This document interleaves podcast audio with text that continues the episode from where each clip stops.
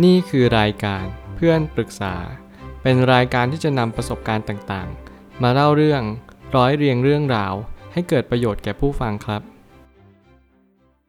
สวัสดีครับ ผมแอดมินเพจเพื่อนปรึกษาครับ วันนี้ผมอยากจะมาชวนคุยเรื่อง เพื่อนไม่ยอมให้เข้ากลุ่มด้วย เลยต้องอยู่คนเดียวทำยังไงดี มีคนมาปรึกษาว่าหนูเป็นคนหนึ่งที่มีเพื่อนแล้วถอยออกจากกลุ่มมาเพราะรู้สึกว่าตัวเองเป็นส่วนเกิน พอหนูได้กลุ่มใหม่ กลุ่มใหม่ก็ไม่ต้อนรับหนู ตอนแรก ๆ ก็ดีเหมือนปกติ กลุ่มเดิมที่คิดว่าจะกลับเข้าไป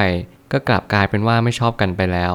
พอจะหากลุ่มทุกคนก็มีเพื่อนมีกลุ่มกันไปหมด และตอนนี้ก็อยู่ม .6 แล้วค่ะ ไม่อยากไปโรงเรียนสักวันแต่ต้องอดทน คือยังพอมีเพื่อนที่พอคุยพอถามได้ แต่ก็ต้องอยู่คนเดียว กลับบ้านก็มานั่งคิดมากทุกวัน ว่าเมื่อไหร่นะฉันจะจบ เราจะควรทำตัวยังไงคะพอเพื่อนเขาอยู่เป็นกลุ่ม แต่เรากลับอยู่ตัวคนเดียว จากคนที่เฮฮาร่าเริงถ้าเทียบกับตอนนี้มันทรมานมาก เขาก็เอาเราไปเล่าในเชิงไม่ดีบ้าง แขวะเราบ้าง คือจากคำถามมากมาย ผมเชื่อว่าสิ่งที่สำคัญที่สุดคุณโชคดีแหละ บางครั้งคุณต้องมองว่าความโชคดีมาท่ามกลางความโชคร้าย หมายความว่ามันมีสิ่งที่เรียกว่าวิกฤตในโอกาส คือบางครั้งการที่คุณได้อยู่คนเดียว คุณได้เจอตัวเองได้เร็วกว่าคนอื่น ก็เป็นไปได้ เพราะอย่างผมสมัยก่อนผมก็มีโอกาสที่ได้อยู่คนเดียวบ่อยครั้ง ก็เลยรู้จักอ่านหนังสือ รู้จักค้นคว้าหาคำตอบมากขึ้น หลายครั้งที่เราไม่รู้ว่าตัวเองต้องการอะไรในชีวิตจริง ผมเชื่อว่าการที่เราได้อยู่คนเดียวและได้ทบทวนตัวเองเนี่ยแหละนี่คือการที่เราได้รู้จักตัวเองแท้จริง หลายคนอาจจะมัวไปคิดว่า เราต้องมีเพื่อนเหมือนคนอื่นๆเขาเราต้องมีแฟนเหมือนคนอื่นๆทั่วไป แต่ในความเป็นจริงมันไม่ใช่ ชีวิตเราไม่ได้ออกแบบเท่ากับ1บวก1เท่ากับ 2 มันไม่ใช่เลย แต่ในความเป็นจริงคือ เราต้องดูตัวเราเองว่าช่วงชีวิตนี้เราเป็นแบบไหน และช่วงชีวิตนี้เราควรทำอะไรมากที่สุด ผมไม่ตั้งคำถามขึ้นมาว่า ช่วงม .6 คือช่วงสุดท้ายของการเรียนมัธยม และคือท้ายสุดของชีวิตวัยเรียนที่สนุกที่สุด คุณเก็บเกี่ยวประสบการณ์ตรงนี้เก็บโมเมนต์ตรงนี้ให้เยอะๆที่สุด มันหมายความว่าคุณดื่มด่ำกับการที่คุณไปเรียนเถอะ ถึงแม้ว่าคุณจะไม่มีเพื่อนก็ตาม แต่คุณเห็นเพื่อนมีความสุข มีเสียงหัวเราะ เรายินดีกับเพื่อนก็ได้นะ หลายๆครั้งที่เราลืมที่จะเขาเรียกว่ามีมุทิตาจิต การยินดีไปกับเขาที่เขามีความสุข ถึงแม้ในวันนี้เราไม่มีเพื่อน แต่เห็นเพื่อนคุยกันเสียงหัวเราะ ผมเชื่อว่าสิ่งนี้มันทำให้เรามีความสุขเหมือนกันนะ อย่างน้อยเพื่อนก็ไม่ทะเลาะกัน แต่มันก็ไม่เป็นไรที่เราไม่ได้เป็นเพื่อนกับเขา หลายครั้งที่เราชอบไปมองว่าเราต้องเป็นเพื่อนกับเขาเท่านั้นเราถึงจะมีความสุข แต่มันไม่ใช่เลยนะมองเห็นเพื่อนที่มีความสุข นั่นคือสิ่งที่สำคัญ แต่ก็ถือว่ายังโชคดีที่ยังอยู่ในช่วงสุดท้ายพอดี อดทนผ่านไปให้ได้ก็พอ หลายครั้งที่เราลืมไปว่านี่คือช่วงสุดท้ายและนี่คือปีสุดท้ายแล้ว คุณไม่จำเป็นต้องไปคิดมากว่า เฮ้ยมันจะต้องมีเพื่อนนะ มันจะต้องมีเพื่อนตลอดไป มันไม่มีเพื่อนไม่ได้เลย มันไม่ใช่ สิ่งที่สำคัญคืออนาคตต่อไป คุณต้องคำนึงถึงอนาคตต่อไปอีก ไม่ใช่ว่ามาติดอยู่ตรงนี้มาติดตรงนี้หมายความว่าคุณไม่จำเป็นต้องคิดคำนึงถึงตรงนี้มาก ถ้าคุณติดกับอยู่ตรงนี้นานจนเกินไป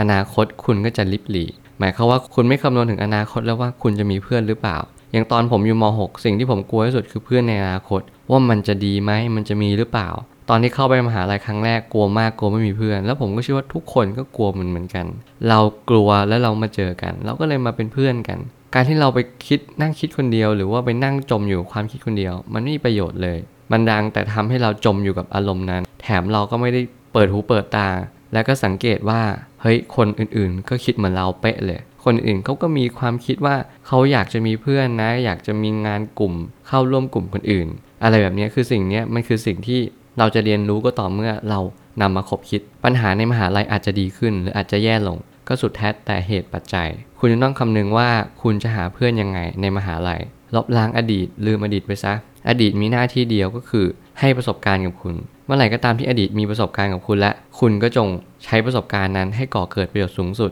ไม่จำเป็นต้องทิ้งมัน แต่ทิ้งความทรงจำที่มันเลวร้ายออกไปจำเรื่องราวดีๆ เพื่อที่จะมาผลักดันชีวิตให้เราดีขึ้น แต่หลังจากนั้นคุณก็ต้องทบทวนในสิ่งที่ไม่ดีด้วยนะ เพื่อคุณจะพัฒนาตัวเองอย่างแท้จริง หลายครั้งที่เรามัวแต่ปัดสิ่งที่ไม่ดีและนำสิ่งที่ดีมาใช้ อาจจะไม่ก่อเกิดประโยชน์สูงสุด แต่อย่างน้อยคุณต้องทำเพื่อวันหนึ่งที่คุณอ่อนแอ คุณต้องเลือกที่จะจำสิ่งที่ดีก่อน เลือกที่จะนำสิ่งที่ดีมาใช้ และคุณจะรู้ว่าสิ่งที่ไม่ดีก็เป็นประโยชน์มหาศาล แต่คุณต้องเลือกสิ่งที่ดีก่อน แล้วค่อยเลือกสิ่งที่ไม่ดีต่อไป เพื่อนไม่เปิดใจรับคุณ ก็อยากให้คุณหาสาเหตุจริง ๆ ว่าเป็นเพราะอะไรกันแน่ อันนี้มันคือการสอบทานตัวเองแล้วว่าคุณเป็นคนยังไงกันแน่ ถ้าคุณเป็นคนไม่ดีจงปรับปรุงตัวซะ คุณเป็นคนที่ไม่รับฟังเพื่อนหรือเปล่า คุณเป็นคนที่มีความคิดแบบแคบหรือเปล่า เหมือนกบในกะลา หรือหลายครั้งคุณพูดแบบไม่คิดหรือเปล่า หลายครั้งคุณต้องสังเกตตัวเองและสอบทานตัวเองเสมอว่า บางครั้งคุณลองถามเพื่อนสนิทของคุณ เฮ้ย แก ฉันเป็นยังไงวะ ฉันอยู่กับแก ฉัน